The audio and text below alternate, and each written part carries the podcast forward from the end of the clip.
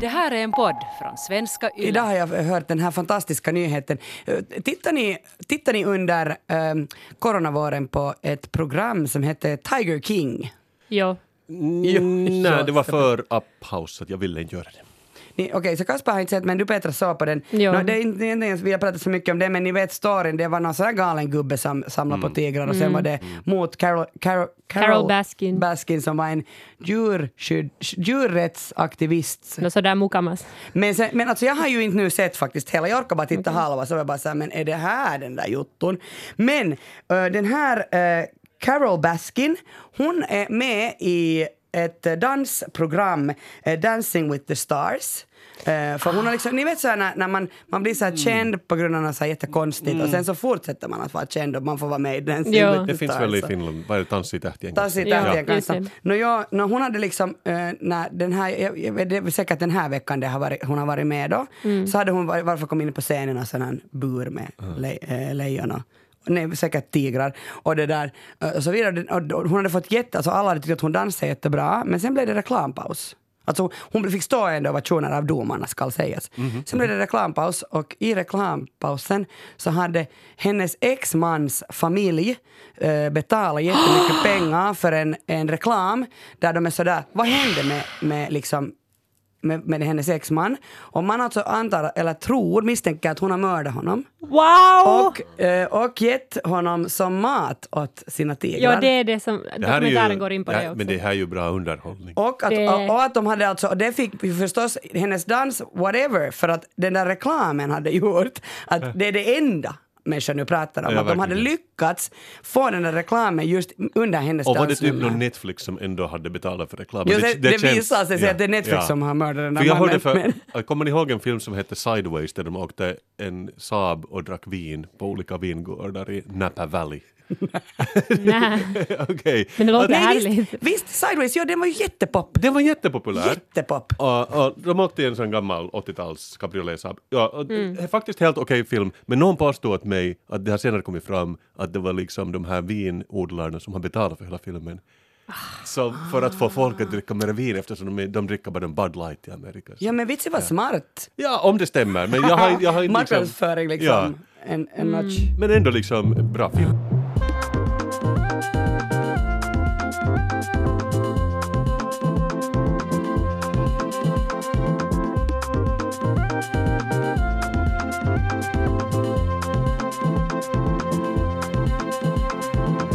Välkommen till Sällskapet, en kulturpodd med samhällsperspektiv.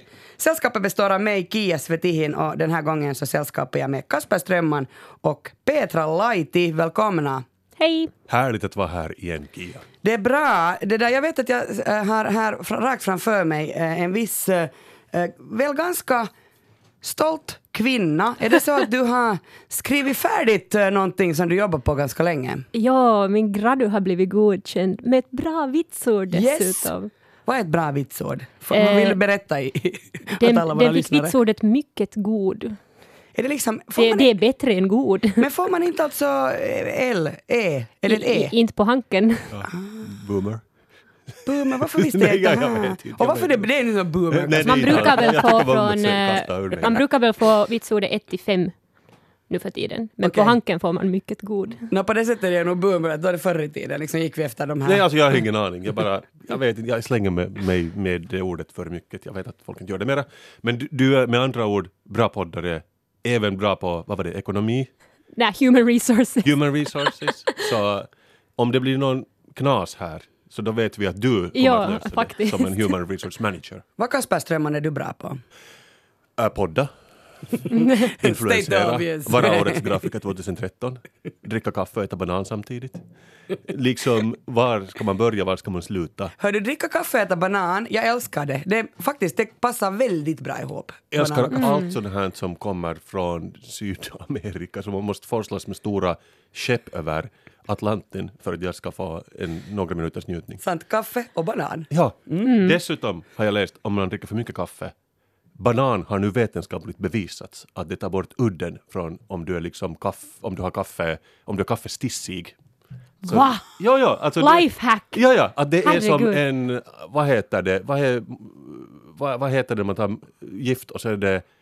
anti, liksom, motsatsen till gift. Alltså sådär, sådär som att man tar metadon. Motgift heter det. Motgift heter ja, det. det Ja. är motgift mot kaffe, banan. Jag måste testa det Jag börjar prata så om heroin och metadon.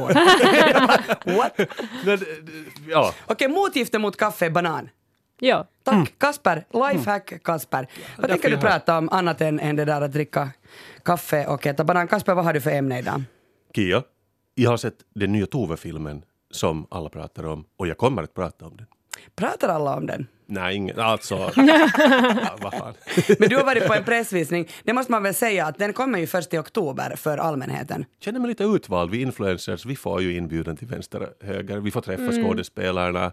Så ja, jag har sett den för alla andra. Sumi. Ja, du får inte recensera den.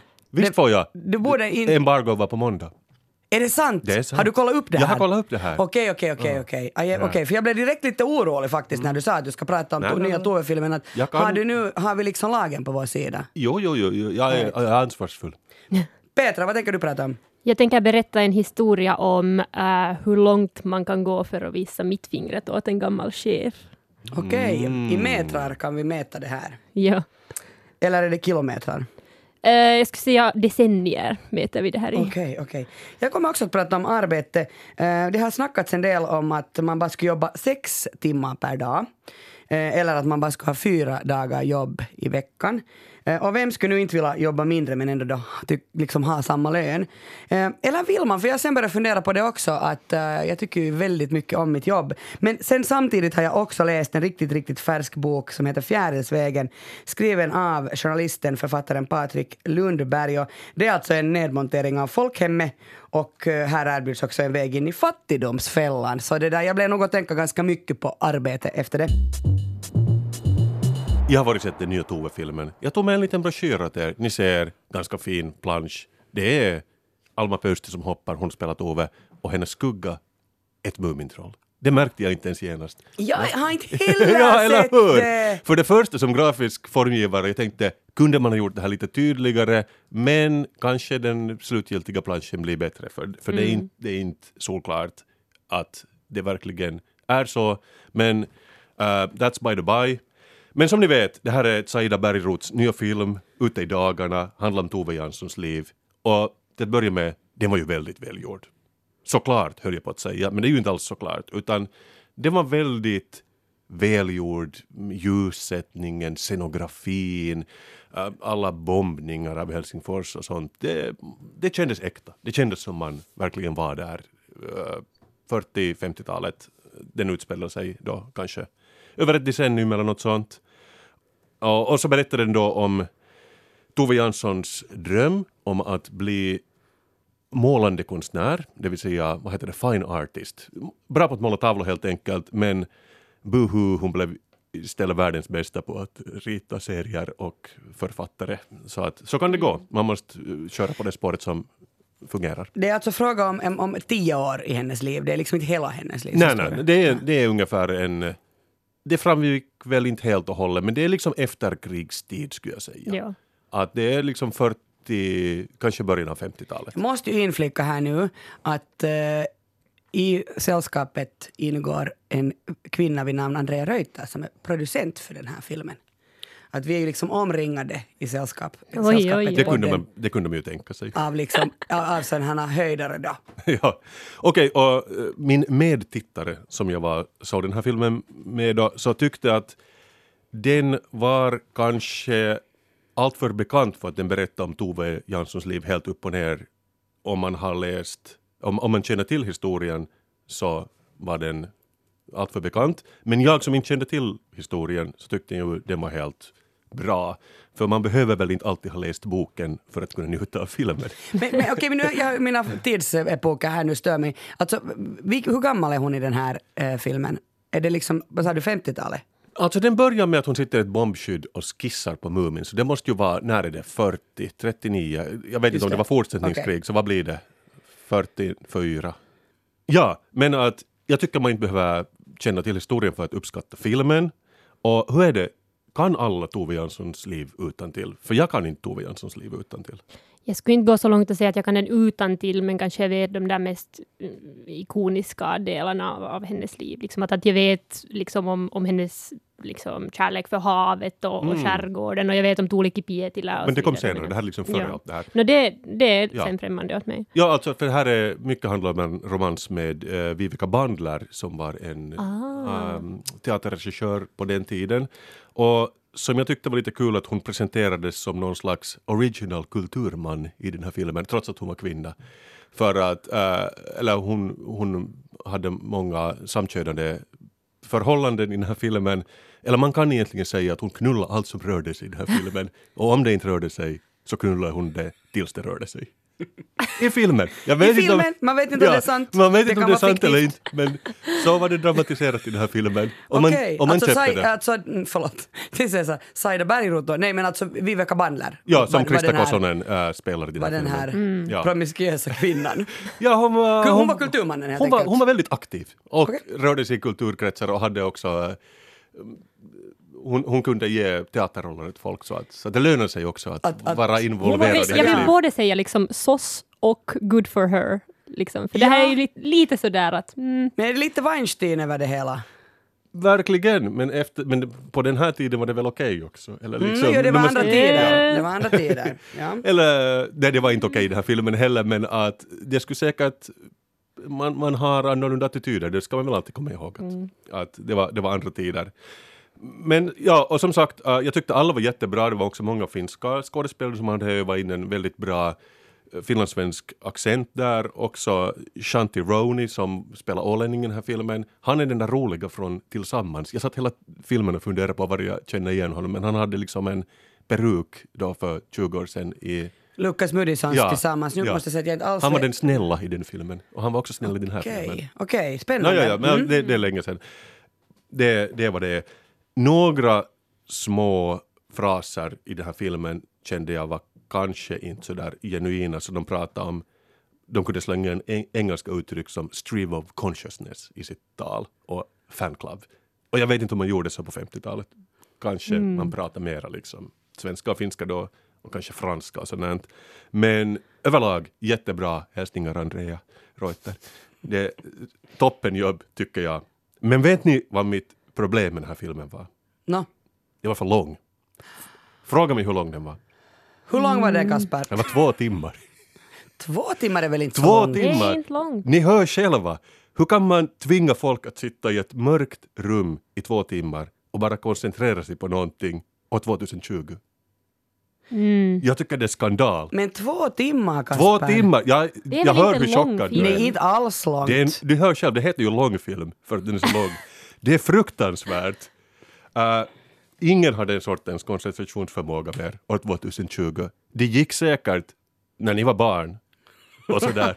Men år 2020, jag tycker gott den kunde klippas ner med en timme eller så. Och dessutom, filmer är ju ofta fantasier, som det här, okej det här grundar sig på en människas riktiga liv, men det var ändå en dramatisering, en, fanta en fantasi. Och ni hör ju vad jag säger, att en film är med andra ord lite som någon ska förklara vad de har drömt åt er i två timmar. Och det är ju det vidrigaste man kan göra. Man kan tvinga någon annan att, att lyssna på vad man har drömt. Det är För faktiskt, jag tycker faktiskt att, att, att man pratar om sina drömmar till folk. Gör inte. Nej, nej, nej. Vadå? gör inte. För det har hänt åt dig, men, åt, men det har inte hänt på riktigt. Jag Så är, att det av helt- en helt det- annan åsikt Okej, här. för jag tycker faktiskt, där, där håller jag med dig Kasper. Det är, liksom, det, det, det är det tråkigaste. Det är bra att vi Nej, är, det är det jätteintressant. är bra att vi alla tre tycker likadant här. För det tycker jag är liksom... eh, Du som Lukasjenko. Bra att vi tyckte lika. jag, jag tycker att vi har en bra stämning här och alla tycker lika. Men om vi då glömmer de här drömmarna för en stund, så jag vet inte om jag kan vara tillräckligt investerad i någons liv så jag vill höra om det i två timmar. För det är kanske bara jag. Men jag förstår mig inte, det är därför jag kanske inte bryr mig så mycket om personporträtt, liksom några långa personporträtt i tidningar. För jag tänker så här, you do you. Liksom så brukar jag tänka, peka på tidningspärmarna, I do me. Och sen liksom, så behöver jag inte veta så mycket om ditt liv. En liten blänkare kan jag höra om ditt liv, en rolig anekdot. Men jag behöver inte läsa ett 20 sidors reportage om ditt liv. Och också det här, okej, Det är ett, en, en, jag var och tittade på en två timmars dröm och så här. Men det är ju inte en dröm, det är ju hennes liv. Kasper, jag, jag, det här köper jag inte. Skulle du hellre vilja se en sån här 10 minuters YouTube-video av henne? Nej men vet ni vad jag tänkte?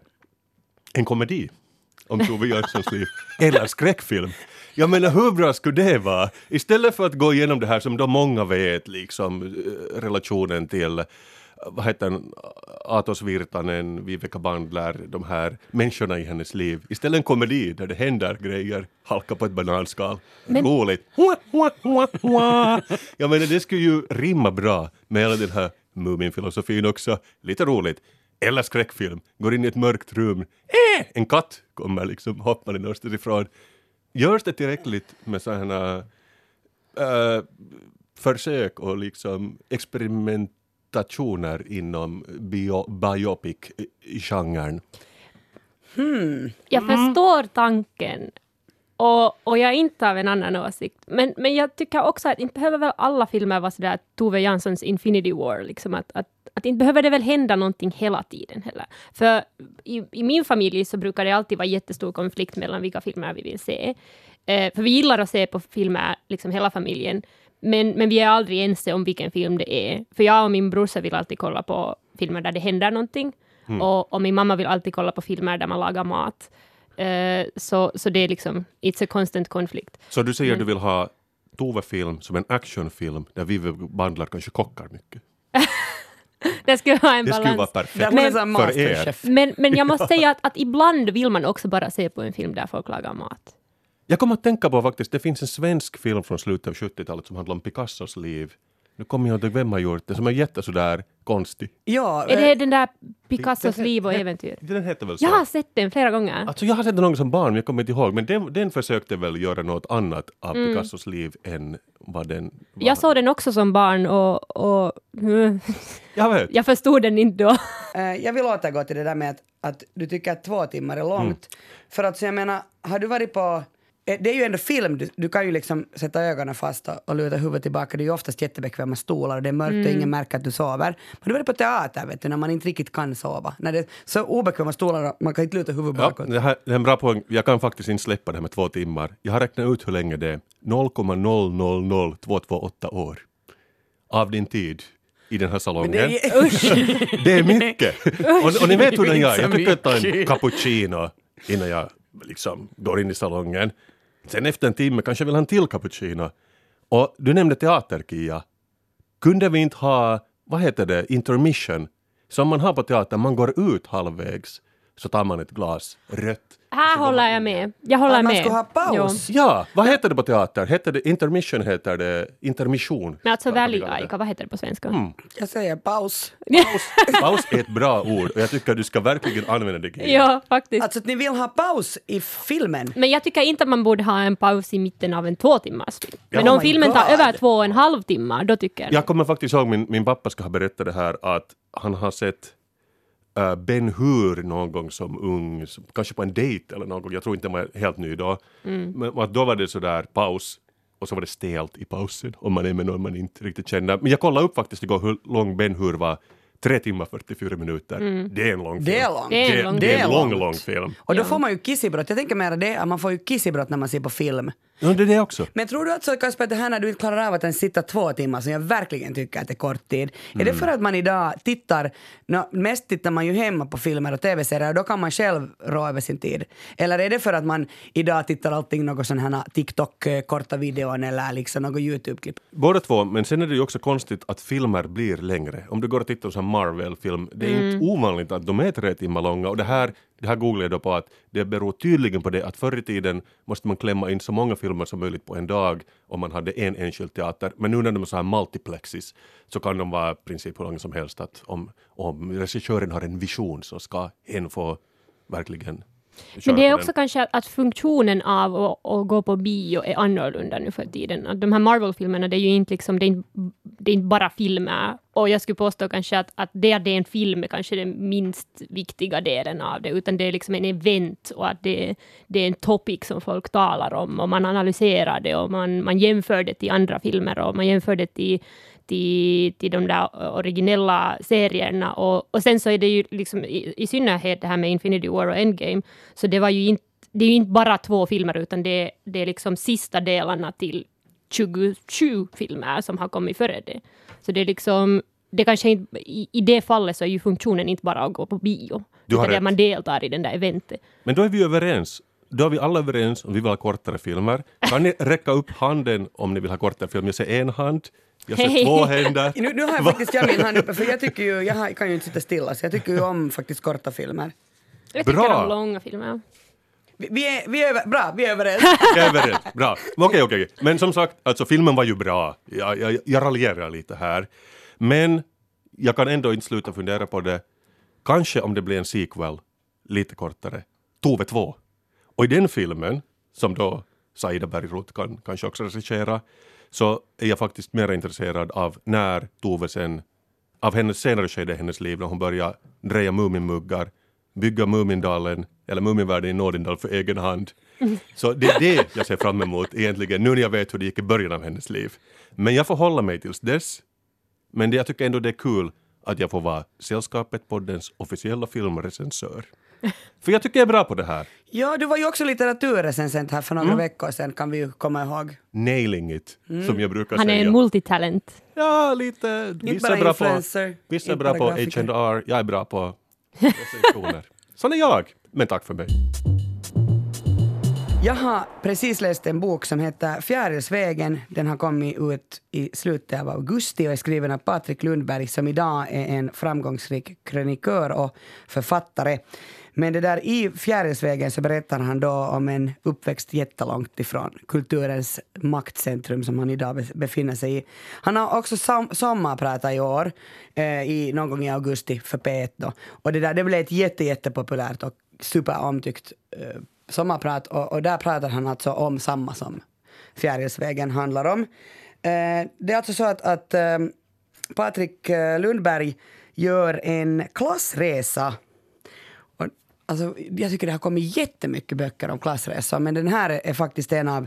Alltså den, den, den berör eh, den här. Jag, jag rekommenderar. Och den är inte så lång. Var det lite och som Susanna Alatalo sparkade igång det här för många decennier sedan med klassresan-begreppet och så har det liksom kört på sig. Det kan hända att det var, alltså med, vad hette det, fattig... Äh, Svinalängorna. Svinalängorna. Ah! Det kan hända att hon har liksom, ja men det, det är i varje fall, Heter hon Alatalo? Nå, hur som helst. Nej, eller visst. Ja, nå, Jag hur vet som inte. helst. Litteraturkännarna. herregud, jag, Ala Koski heter Alla hon. Koski Alla heter hon. Koski, ja. ja. Jag, jag får sådär helt när du säger sådär, jag är ju litteraturvetaren här. Okej. Och inte du Kasper, för du är filmvetaren. Mhm. eh, Okej, men det där... den här Patrik Lundberg, hans resa startar i Sydkorea. Han är alltså adopterad därifrån och sen kommer han till Fjärilsvägen i Sölvesborg. Och ni vet alltså, det är ju Sverigedemokratstaden, det är därifrån Jimmy Åkesson kommer. Han har gått i samma skola som Jimmy Ah, Okej, Åkesson. det visste jag inte. Och det där, från början då så lever den här familjen en sån här svensk dröm. Två barn, båda två adopterade från, från Sydkorea, Volvo och Villa. Men på 90-talet skiljer sig föräldrarna och det blir finanskris. Och här börjar liksom nedmonteringen av folkhemmet. Folkhemmet är alltså en metafor för, för ett samhälle där, som är politiskt organiserat och som ska ta hand om alla medborgare. Eh, och det blir också en ganska diger analys av hur man tar sig in i fattigdomsfällan och hur man blir där, hur man inte kommer därifrån. Mm. Eh, hans mamma Birgitta föddes 1950. Hon gick i folkskola, hon tyckte om att dansa, hon fick jobb på Försäkringskassan, hon gifte sig, hon fick barn. Eh, sen gick hon ner på halvtid, sen skilde hon sig och sen var hon i, fattigdomskäll, eh, i fattigdomsfällan. Och det där, eh, hon, hon måste liksom, allting, när man läser den där boken, eller det är ju liksom Patrik som berättar om sin mamma, så det är så att hon måste ha kvar huset för barnens skull. Ehm, hon kunde inte jobba heltid för att hon var ensamstående med två barn. Och kom, man måste också komma ihåg att det här är på 90-talet. Eh, Men hon syltade och saftade och städade och lånade och lånade och lånade och sparade och sparade. Och sparade, sparade så här fem euro i månaden så att, så att Patrik i högstadiet kunde åka med på någon resa till Oslo. Så här, alltså att, att för mig blev det nog... Den är nu en jättebra bok att bara liksom förstå att när man inte har pengar så har man på riktigt inte pengar. Eh, och det, hon, sen alltså, vad som hände sen, alltså, för att hon skulle kunna ge kläder och julklappar till sina barn, så började hon att låna och sen så började hon att dricka, sen fick hon diabetes, sen blev hon folksjuk, sen ramlade hon, sen slog hon huvud, sen dog hon. Och, och det som Patrik, alltså, den relevanta frågan han ställer sig i den här boken är varför ökar livslängden för alla andra i samhället utom för lågutbildade kvinnor? För lågutbildade kvinnor så, så sjunker hela tiden eh, livslängden. Eh, och det där, den här mamman hon säger två saker till sina barn som har stannat liksom i mitt huvud. Till Patrik så säger hon eh, du ska aldrig bli fattig för det är så dyrt att vara fattig. Det är en bra poäng. Ja, det är Ja. hemskt. Och till, hans dot- till sin dotter Paula så säger hon, du får aldrig göra dig ekonomiskt beroende av en man. Gör inte samma misstag som jag gjorde. Bli aldrig som jag. Och, och det där, eh, Patriks familj bestod då, förutom av hans mamma också av, av hans morföräldrar. De, de var den här skötsamma arbetsklassen. Eh, men som, de slet så mycket för samhället att de gick sönder, eh, helt enkelt. Och, och det där, han säger att att ehm, för honom blev det liksom sen jätte så tydligt för att han är idag alltså, han har varit Aftonbladets krönikör, han har typ varit lärare åt uh, vår fantastiska producent eh, Johanna Dikert som har studerat i Sverige på, journalist, eh, på en journalistutbildning, nu kan jag inte säga exakt vilken skola det är, men så, alltså han, han, har gått, han har gjort klassresan och han säger själv så här att när man gör en klassresa så blir ofta någon kvar på perrongen. Och, och, det där, och det var då förstås hans mamma eh, och, och på något sätt så eh, blev det så klart och tydligt för mig att ju mera folkhemmet byggdes ut som ett skydd så blev hon fattigare och fattigare och samtidigt också privatiserades samhället mer. Nu tänker jag på Reinfeldt och, och så här när han tog över i politiken på, i Sverige, men liksom, samma gäller ju Finland. Vi, vi har ju ändå gått ganska långt hand i hand. Fast de har ju det här med privata skolor som ändå går ett steg längre än i Finland. Ja, och det är nog... Hoho. No, ja. Men två episoder eh, som, som gjorde att Patrik på något sätt förstod hur fel hela systemet är, eh, är att, att som 15-åring fick han jobb som vaktmästare på en brandstation och till hans förvåning så tog mitt i allt, mitt i under dagen, så tog hans kollega fram lunchlådor. Och han, hans mamma hade aldrig ätit lunch. Under hela sitt verksamma liv som, som arbetstagare hade hon aldrig uh, unnat sig Alltså det kostar för mycket att ha lunch. Hon hade med kanske ett äpple eller något. Och det andra som, som förvånade honom var att hans lönekvitto som 15-årig vaktmästare på en brandstation var mycket, mycket större än vad hans mamma någonsin hade förtjänat. Ah, det, är, det är tråkigt. Uh, nå, vid en ålder då av 67 år så gick hon bort uh, fattig, sjuk och ensam. Och, och det, där, det som kanske är provocerande är liksom att, att, att Ebba Busch Thor uh, eller heter hon kanske bara Ebba Busch nu för tiden, men, men hon har alltså till exempel twittrat så här, låg pension efter föräldraledighet, deltid och ett låglöneyrke. Är det ju ojämställdhet? Gör andra val, få annat resultat. Eller ehm, Sveriges tidigare finansminister eh, Anne Wibble som konstaterar att alla borde nu åtminstone ha en årslön på banken. Det är ju klassisk högerretorik. Ja, att det blir ju liksom jätte snedvridet på, på, på något sätt. Nå ja, sen faktiskt här för no, några dagar sen, eh, förra veckans lördag, så, så skrev Patrik om, om sig själv i Dagens Nyheter. Och, och han säger att, att han är så jätteförvånad över att, att eh, alla är jätteintresserade av en klassreseskildring, men ingen är någonsin intresserad av resan. Man är bara intresserad av att var börjar du och var är du idag, men ingen frågar någonsin hur, hur gick resan till? Och ju mer han berättar om sin, sin resa, desto mindre blir han konstnär. Det Eh. är väl också att, att ah, man ska retrospektivt bilda ett narrativ av sitt liv. Liksom ingens liv har ju ett början och ett slut men att det är ju också uh, sådana, en, en berättelse man, man bygger. Han jämför sig med, känner ni till den här numera faktiskt avlidna poeten Yahya Hassan, dansk jag känner inte till honom för, Nej. för väl. Men det där, han, han var också en, en liksom... No, han jämför sig, och den är inte helt orimlig tycker jag, fast han själv säger att han inte borde jämföra sig med, med Yahya Hassan. Men alltså, Yahya Hassans... Eh, Yahya Hassan var liksom en bad boy. Han kom från... No, han var palesti, statslös palestinier och bott i Danmark och hörde till sån här gängkriminalitet. Och det där, eh, problemet var liksom att man, man läste man läste inte Yahya Hassans poesi som poesi, utan man läste det mer som en, en ett inlägg i integrationsdebatten. Ja, och man pratar alltid jättemycket om honom. Ah, han är så bad boy, han kommer liksom från kriminella sfärer. Men man pratar liksom inte om att han hade gått jätte utbildning på jättehög nivå, han var superskicklig poet, utan man ska alltid bara prata om det där. Det är också nyanser, liksom, om han skulle ha gjort hiphop-lyrik skulle alla ha tyckt att det är helt naturligt. Ja, det var bra. Men att när det är Mm. en annan Ja. kontext, kanske samma ord, så blir det annorlunda. Och sen kanske lite förvrängt också att om han skulle ha gjort hiphop-lyrik så då skulle man ha tagit det som konst igen. Mm. Och inte kanske sen tagit liksom, Att alla ska, orden veta, seriöst. alla ska veta sin plats.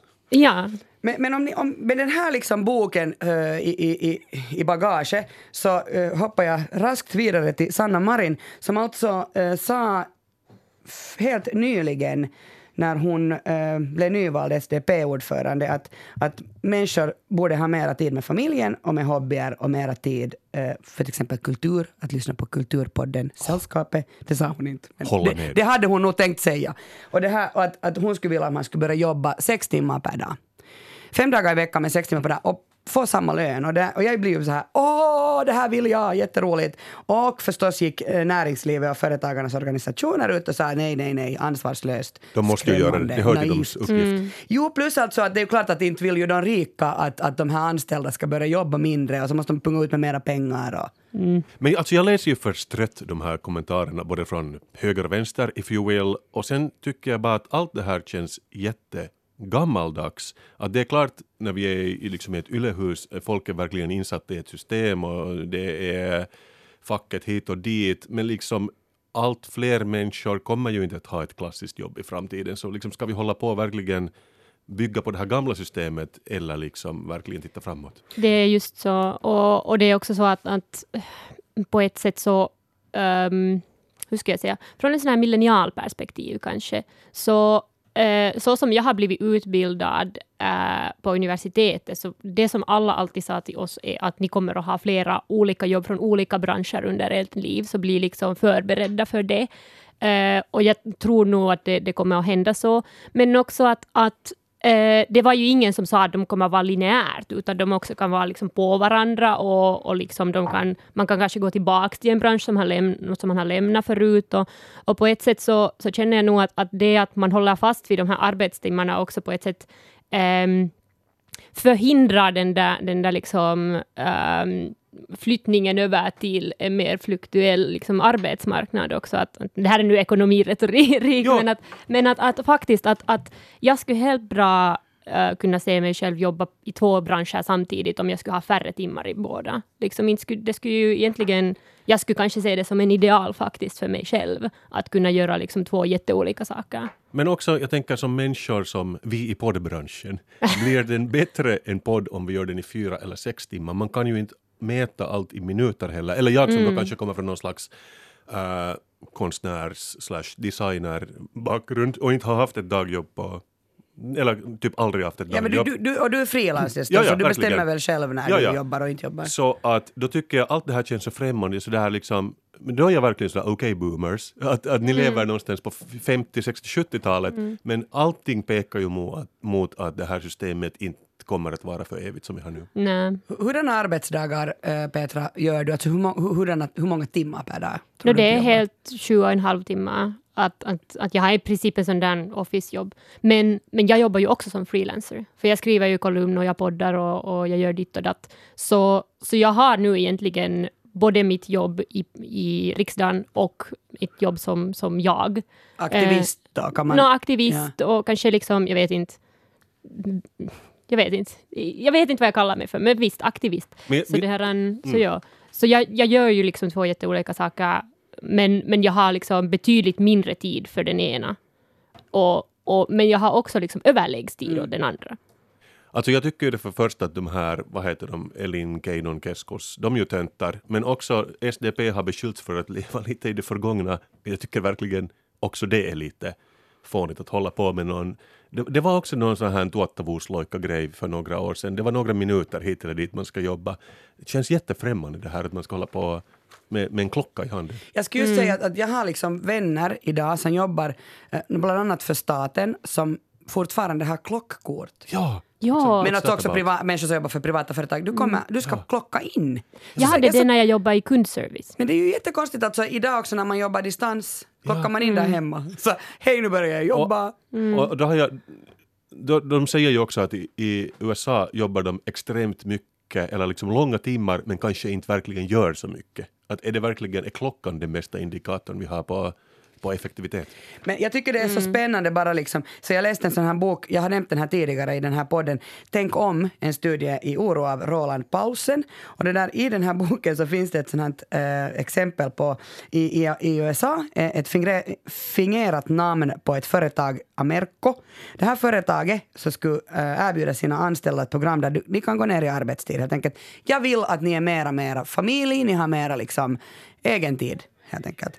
Nå, eh, I jänkerna jobbar de mycket mer än vi. Att det här var 47 timmar var det där vanliga arbetsmängden, att här har vi ju 37. Men det där, så, så när, de, när de var sådär att okej, ta ledigt bara, jobba mindre, ni får samma lön. Nå, endast 53 personer av 21 21 000 anställda, Oj. så 53 det är en bråkdel, så valde att tillbringa mera tid med barnen och ingen av de här var män. Och det där, There you go! Eh, där, där hade de alltså, eh, det hade alltså kommit fram till att de här människorna tyckte mera om att vara på jobbet än hemma. Och det är ju någonting alltså som man måste kanske ta i beaktande. Eh, alltså, vi hatar ganska mycket våra familjer helt tydligt. Jag att tycker det är där liksom nästan, nästan det större problemet. Ja, alltså att vi det där, det där stressen och sliten där hemma, så att speciellt för kvinnan då, Mm. är, är så påfrestande att man är sådär bara, jag, nej men jag är gärna på jobb. Jag, jag, kan, jag kan gå på jobb. Och, och det, där, det här hade liksom de inte räknat med. Eh, och en intervjuperson hade sagt att jag går till arbetet för att slappna av. Liksom, Mm. Det är där jag har det. Där slappnar jag av. Och en annan hade sagt att, att det för mig är det liksom jätteviktigt, för det är min Liksom jag får socialt stöd, jag har mina kollegor, jag får, jag får snacka vuxna saker. Sen när jag ska gå hem är jag omringad liksom av stress och konflikt och kaos och skuld och ni vet några småbarnsfamiljer och, och man kinnar kanske med sin man eller man kinnar med sin fru. Och, Men det var, vet du, Laura Saarikoski tycker jag skrev ju en, en var det en lång kolumn eller, en- eller en artikel åt Hesari om just det här amerikanska familjelivet och hur mycket det, det ingår i att, att vara en, en mamma i USA. Och det lät som helvetet åt mig. Att det, och, och jag tror också att, att eh, det är nog en, en, en rätt amerikansk kontext. eh, och jag tror att det kanske finns liksom vissa, vissa saker som vi har liksom gemensamt i Finland, men att det, det lät som något helt annat där i USA. Och vi har ju globalt sett extremt bra dagvårdssystem i det här landet och säg den förälder som inte har liksom pustat ut jättemycket efter att dagis grind som är så här, "Uff, Wow. när jag hade liksom Ja. så värst med mitt barn, så min bästa tid på hela dagen, det var när jag cyklade från dagis till jobbet. Jag hade tio minuter egen tid. Att, och då, jag kommer ihåg att, att när, när man fick komma till jobbet, det var liksom, det, och det fick vara hur hemskt som helst på jobbet, men det var mitt bästa. Men med det sagt så hade det gick sen över, att nu, nu tycker jag hemskt mycket om att vara hemma Jo, jo, men, att, men att jag tycker det st stora problemet är kanske då, okej, amerikanska systemet med hemmafruar och så, men att också att hur konservativa människor ändå är, så kanske då vi ändå behöver den här diskussionen om åtta versus sex timmar eftersom då folk har väldigt svårt också att komma ifrån det här systemet för att just det här när man pratar om lönar det sig att gå till jobbet eller istället liksom ta socialbidrag, så det är ju det att man vill ha folk på jobbet för att de ska ha ett sammanhang och inte supa ner sig hemma. Så det är ju också en, en del Så av skyddad kontrollen. arbetsplats. Ja. Mm. Men alltså, det som jag tycker kanske ändå att jag vill, jag vill liksom avrunda eh, det här med att säga och det här skriver också Roland Paulsen om att det problematiska är att i den här diskussionen kring arbetstid så är det nästan alltid journalister, forskare, politiker och influencers som får tala. Alltså det är vi som får berätta om hur vi upplever att jobba. Vi, har ju alla nu ett kreativt jobb. Eh, det betyder att vi har ganska stor autonomi i, vår, Faktiskt, i våra ja. jobb. Eh, vilket gör att det blir ganska snedvridet, den här diskussionen, eftersom jag har tillgång till den här micken, till den här podden. Jag kan berätta om, ah, så här upplever jag mitt kreativa jobb, men jag menar hur ofta får du höra någon volt, uh, vet inte de här som kör ut mat, Mm. och, och får de prata om sin gemenskap, gemenskap på jobbet, får de berätta om sin arbetstid? De har ju inte ens liksom tillgång till Ja, men de kan ju inte komma in i en studio bara. Så det blir Mm. en, en väldigt snedvriden diskussion eftersom det alltid är vi som diskuterar, vi som Mm. alltid hörs. Men om jag säger ändå så här mycket, att jag är ju medveten, vi är medvetna om det. Så Jo, att, jo, att, men- då, då tänker jag att då, lite liksom klappa på axeln. Och, och då har vi inte ens gått in på att alla bilar blir självkörande om tio år, så då har vi alla de här taxichaffisarna och last, bla bla bla, så det kommer ju att hända mycket där. Nu Petra är det din tur. Lite mera positivt, fast det Ja. vet jag inte. No, jag, faktiskt så... Jo, jag blev att tänka på, på mitt jobb i kundservicebranschen efter den här diskussionen. Men det relaterar lite till det här. Um, Okej, okay, så um, har ni någonsin varit i en situation där ni har ett jobb som ni inte riktigt gillar uh, och ni skulle kanske vilja åka ut så där att dörrarna smäller? Uh, menar du så mer sådär att man hatar det där jobbet så mycket att man hatar sina arbetskollegor uh, och chef? Nå, no, till exempel. Jag har inte jobbat tillräckligt i dagjobb för att jag upplevt, upplevt det här. Liksom, jag har jobbat, jo, på kontor och sådär, men, men det var aldrig så mycket hat som du tycks ha inom dig. Nå, det här är inte en, personlig historia som jag kommer att berätta, men, att, um, men kanske det som um, mer människor har, har erfarenhet över är att när man lämnar ett jobb så får, blir det lite dåligt smak i munnen av det. Um, och, och nu alltså måste menar liksom, du så att man säger upp sig eller får sparken? Mm, kanske i, i båda fall. Visst, visserligen är det en jätteannorlunda smak i munnen om man liksom får sparken, men att, att om man säger upp sig till exempel kanske efter en personkonflikt eller något liknande, Um, Då ska du säga “You can't fire me because I quit”. Men det, är ju lite, det finns ju en skillnad i att, att till exempel att, att det blir en konflikt på arbetsplatsen och man känner att man inte kan jobba där. Så det kan ju vara lite en liknande känsla till att få sparken, att man känner kanske inte att, att man har något val längre. Um, men alltså, som sagt, så min karriär har inte varit så lång att jag skulle ha liksom massor med arbetsplatser som jag ser bakåt på.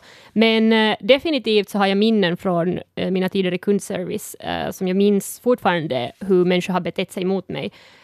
Um, och helt liksom på ett skamligt sätt. Och var det då telefon eller face to face? Det var face to face. Okay. Och, och get this, det var på ett konstmuseum. Mm. Uh, och man skulle aldrig tro uh, hur dåligt den kulturella medelklassen, och speciellt kvinnor, kan bete sig mot de som arbetar på museer. Det är så här kultureliten kommer in. Jo. Uh, true story, en gång var det en kvinna som viftade med knytnäven mot mig, uh, eftersom att, att tyvärr så får hon inte ta med sig hunden till en konstutställning. För det var bara uh, såna här guidehundar som man fick ta med. Och hon gick ut, liksom, dörrarna smällde, viftade på knytnäven och sa att jag kommer att berätta till alla att man inte får komma in i det här museet. Och bara så att, men det, det är bara bra om alla vet att man inte får ha hund, hundar in hit. Um, men ja, så det är, liksom, det är saker som man, man blir att tänka på också på efterhand. Um, och jag ville berätta en historia gällande det här. Uh, och det här är inte som sagt en personlig historia, utan det här är uh, en grej som jag har hört i en, i en annan podd uh, som kallas för Weekly Planet. Och det, det, är en sån här podd där två män från Australien diskuterar filmer och, och serier. Det är en av mina favoriter. Um, och jag vill berätta om en man som är en inspiration åt oss alla. och han heter Steve Gerber. Um, Steve Gerber var en serietecknare. Uh, han tecknar bland annat åt Marvel och, och Image Comics, uh, och de namnen kommer att vara relevanta lite senare också. Um, Okej, okay. men om man inte känner till Steve Gerber så är det inget under, för han är, uh, han är inte känd för de mest kända karaktärerna, men han är känd över karaktären Howard the Duck. Um, och för de lyssnarna som inte känner till Howard the Duck, så Howard the Duck är en sån här satirisk karaktär Uh, han ser lite ut som Kalle Anka, men han är liksom mer raunchy, mer vuxen. Han har en flickvän och han dricker och, och röker och svär. Och, det, alltså. det, de gjorde en film om honom på 80-talet, men jag har inget Det är därför som alla känner till Howard the Duck, ja. den där filmen är helt usel. Ja, uh, men ja, och visste du, fun fact här, den filmen kostar mer än typ uh, Return of the Jedi. Shut the door. Det är mycket. det är mycket. Men som sagt, uh, Steve Gerber ritade Howard the Duck-serier åt Marvel på, på 70-talet. Uh, och så mot slutet av, av 70-talet får han sparken från Marvel, för han kan inte möta sina deadlines. Och 1980 så får han reda på att Marvel påstår sig äga karaktären Howard the Duck. Uh, för på den tiden var det så att, att artisten inte ägde de här karaktärerna själv, utan, utan det var den här utgivaren som, som ägde dem. Uh, så Marvel påstår att de äger Howard the Duck. Och Steve Gerber uh, blir jättesårad av det här och han bestämmer sig för att stämma Marvel. Och, och för att han ska kunna betala juridiska kostnaderna så börjar han teckna och författa en annan karaktär som heter Duck Destroyer. man, man, kan se en liten pattern här i nice. vad han specialiserar sig. Och Duck Destroyer blir utgiven av en, en annan firma som heter Image Comics. Um, och sist och slutligen så kan han inte vinna mot Marvel, utan Marvel får, får behålla Howard the Duck på grund av kontraktet som han har skrivit under då, förr i tiden. Okay. Och det här händer i 1981, 82 kanske. Och så går det 15 år. 15 år jobbar han och är sur på Marvel. Han, ibland så ritar han Howard the Duck-serier igen till Marvel, men att, att 15 år så, så går det och han är sur. Och sen så dyker det upp en möjlighet. Och, Och han får två erbjudanden liksom samtidigt. Han får ett erbjudande att teckna en Howard the Duck-serie åt Marvel. Och han får ett erbjudande att teckna uh, en Duck Destroyer-serie åt Image Comics. Och så först säger han nej, men sen kommer han på en idé. Och, och här blir det liksom komplicerat, men hang in here. Han säger åt båda utgivare att, att, att, han kommer att göra det här. Han kommer att rita de här två numren om han får göra en crossover. Uh, vilket betyder att de här två serierna som han tecknar åt varsin utgivare, så de kommer att mötas i mitten, så att alla de här karaktärerna så befinner sig i samma ställe. Och de liksom kämpar mot samma, samma skurk. Um, ja, och sen beroende på vilket nummer som du läser, så, så läser du berättelsen från vissa karaktärers synvinklar. Men att de möts liksom i mitten. No, det här är ingenting nytt åt varken Marvel eller Image Comics, utan det här var något som man, man gjorde. Så de båda säger ja, kör. Så, Steve Gerber tecknar en serie åt Marvel med Howard the Duck och en serie med Destroyer Duck åt Image Comics och så träffar de här. De här universumen möts.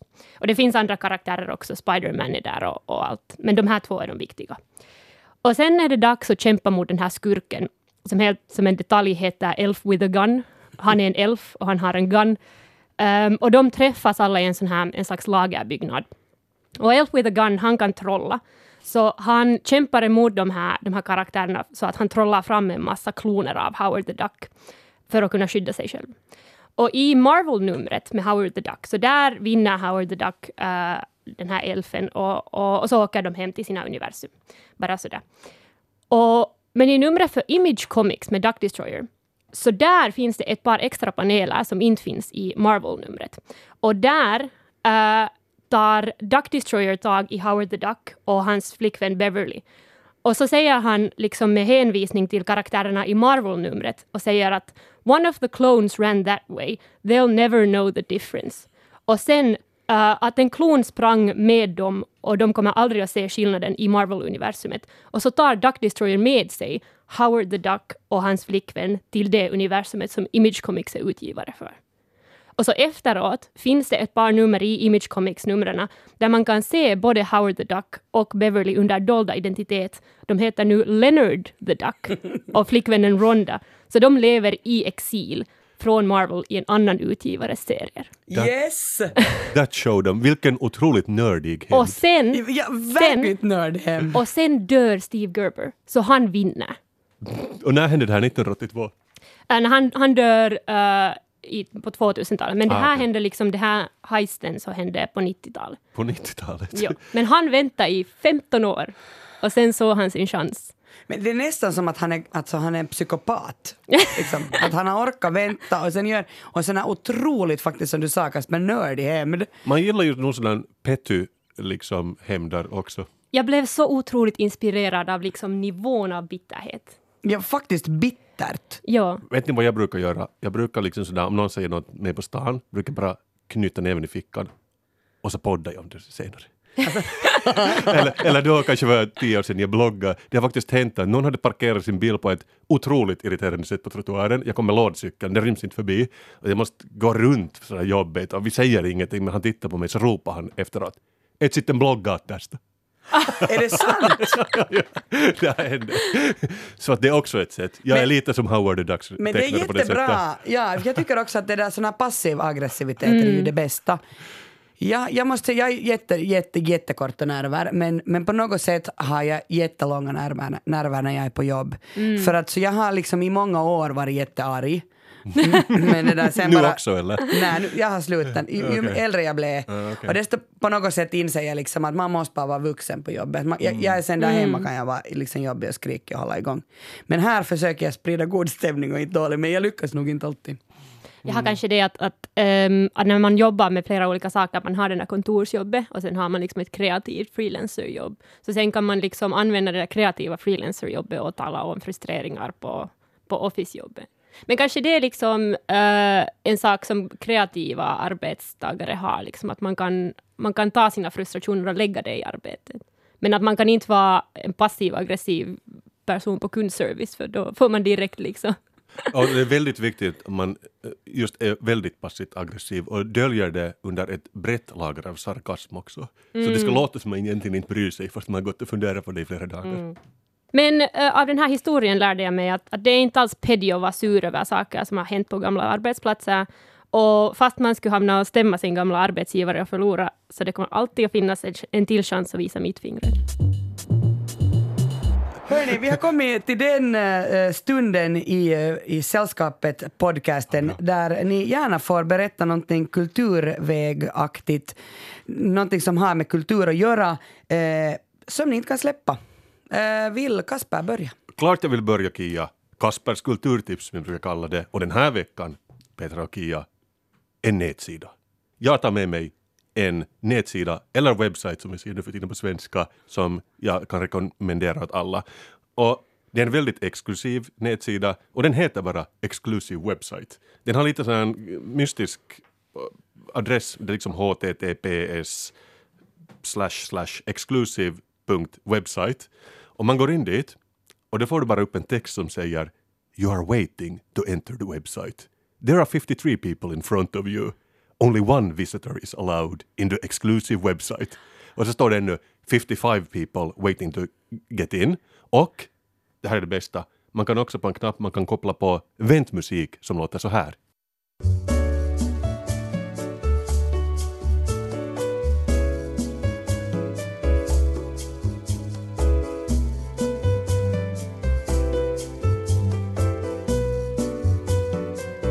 Uh, helt otroligt bra, eller hur? Jag älskar sånt här. Det är väldigt exklusivt och jag tror inte man kan komma in på den här sidan. För jag hade det här lilla fönstret uppe i åtminstone en timme, kanske en och en halv timme.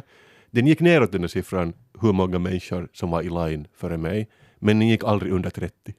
Men var har du ens hittat den här? Alltså, har, du, har du googlat så här exclusive Nej, websites? ja, jag har mina sources. Alltså, jag känner dig, dig rätt så skulle du just kunna googla det. Det är sån här internet deep dive. Men älskar, älskar inte alla sånt här, för jag, jag tycker om att läsa såna gamla gubbar som har kanske byggt en jättedyr bil i England som kostar två miljoner pund. Och så går han ut i någon reklam och säger så här att bara hundra personer får ta del av min vision av den här två miljoner punds äh, bilen. Och jag var jättehooked på den här exclusive website, för man, man vill ju stå i kö. Liksom, jag har hört om sådana experiment i Stockholm, det var, det var tio människor, de bara gick och köade utanför en dörr som var låst. Och människor kom och ställdes i, bakom i kön för att om det är något som är så exklusivt att man måste köa till Ja, det. ja. Så det, är så, det har gjorts som psykologiska ex, experiment. Man vill in dit. Det är som Berghain i, i Berlin. Man, Man, vill in dit, ja, Ja, så man om, om det är svårt inte. att komma in dit. Så jag blir som galen på exclusive website, för man kommer inte in dit. Och jag vill veta, och så står det ännu att, att one person has been allowed in liksom this morning. Och klockan någonting, någonting i, i Central European time. Så jag tror att ni kommer att älska det här, men Jag står här och köar nu as we speak. Jag vill testa på det här. Ja, men det är det mest fantastiska jag har stött på på flera dagar och jag kommer att gå in på nytt, det förstår ni väl. Jag vill veta vad det finns på exclusive website. Ja, Ant- förstås. antagligen ingenting, men det är så exklusivt så det bara, det bara måste upplevas. Petra, vad har du för kulturtips eh, den här veckan? Eh, jag vill rekommendera podcasten som jag nämnde eh, lite förut. Det var den här Weekly Planet. Där är två australienska män som talar om film och serier. Men, men de talar också om, om bara allt, allt möjligt. Um, och, och jag gillar den för att, för att man, uh, man känner genuint att de har känt varandra jätte, jättelänge, så, så liksom de har ett jättenaturligt sätt att diskutera och, och hoppa från, från vad som helst ämne till ett annat. Och, och om jag inte skulle ha lyssnat på Weekly Planet så skulle jag inte veta min favorit sån här sexistiska historia som är också rolig. Uh, och det är det att i Australien uh, i 2015 tror jag, då så var det Daily Telegraph som skulle välja liksom Sportsman of the year och Sportswoman of the year. Jättebinärt men ändå. Och för Sportsman of the year så valde de någon olympian för det var liksom olympiska medaljer hade kommit till Australien då. Och det var också kvinnliga kvinnliga idrottare som hade vunnit. Men till Sportswoman of the year så valde de en häst. Det, Och det tycker jag är bara jätte- jätteroligt. och det var på något sätt så också att, att det var inte ens den enda hästen i topp 10 Sportswomen of the year. Utan där fanns typ tre stycken. Gud vad Det bra. är bäst. Så jag rekommenderar Weekly Planet. Det låter som en bra podd. Eh, vi har webbsajt, vi har podd och vi har filmfestival. Idag startar Kärlek och anarki i Helsingfors, den 33 33 upplagan av den här internationella filmfestivalen som pågår faktiskt sedan en dryg vecka. Har ni varit någon gång på Rakkautta ja anarkia som jag säger på finska? Det är svårt att få biljetter, eller jag har, jag har känslan av att det är svårt. Så jag har säkert någon gång men inte på några år. Petra? Jag fick fribiljetter i fjol för jag skrev, eh, jag skrev en kolumn om deras samiska filmer. Så jag var lite influencer där då. Ja, du var den där ena som fick komma och titta Men på de var just den här säkert för långa ändå de där filmerna. Ja, ja, det är ju ingen idé att fråga om du vill gå på filmfestival eftersom du tycker att två timmar är så långt. Men Långfilm, Kia. Långfilm. Långfilm. There's a Men det reason why it's called långfilm. Det är ju lite annorlunda i år eftersom det är corona. Så det där, då har man tänkt att eh, det ska vara två platser på var sida, att man har ganska mycket utrymme. Och det där, det tycker jag låter ganska nice. Eh, men, men sen får man också ganska många av de här filmerna som visas, så kan man köpa så här streamingbiljetter så du kan titta hemma. Ja, men det är ju det är. Det är så det låter bra. Men det är tyvärr inte alla filmer och det är en film som jag, jag tänker välja en film åt er, äh, åt Kasper och Petra men också åt alla våra lyssnare så behöver ni inte själva fundera att vilken ska man gå och titta på. Den kan man inte streama över nätet, i varje fall inte när jag googlade det här igår. Eh, There is no evil eh, är en film av filmskaparen Mohammad Rasuluf. Han är alltså iransk och det där, den skildrar dödsstraffet i Iran och den berättar utgående från bödlarnas syn, vilket är jätteintressant. Alltså fyra berättelser som helt och hållet fokuserar på de som ska dra undan stolen eller sätt, trycka på knappen, alltså bödlarna helt enkelt. Och det som gör alltså att den är så otroligt eh, också viktig, den här filmen, är förstås att, att den här filmskaparen Mohammed Rasuluf har dömts till fängelse och belagts med filmförbud och ändå fortsätter han att göra film. Att jag tycker liksom att iranska, jag, jag älskar iransk film överlag men, men det där, de är nog jättemodiga och vågar göra om dödsstraff i Iran. Jag, jag tror att Iran är ett av de länderna i världen som är liksom ivrigast på att använda sig av dödsstraff. Eh, den här filmen There is no evil vann Guldbjörnen också på Berlins filmfestival i år. Och det där eh, titeln There is no evil är en paradox eh, för att så det är ju meningen så här att det är ju inte den här enskilda böden som är den onda utan det är ju ett samhälle som tvingar fram det här. Men hej, det finns många andra filmer också. Tyvärr eh, är det ju alltid så att när vi har som roligast så måste man avsluta så jag tackar Petra Laiti och Kasper Strömman för sällskapet. Alla referenser och hänvisningar hittar du i avsnittsbeskrivningen på arenan. Nästa vecka sällskapar jag med Andrea Reuter och Elmer Bäck. Vi hörs, hej då! Hej då!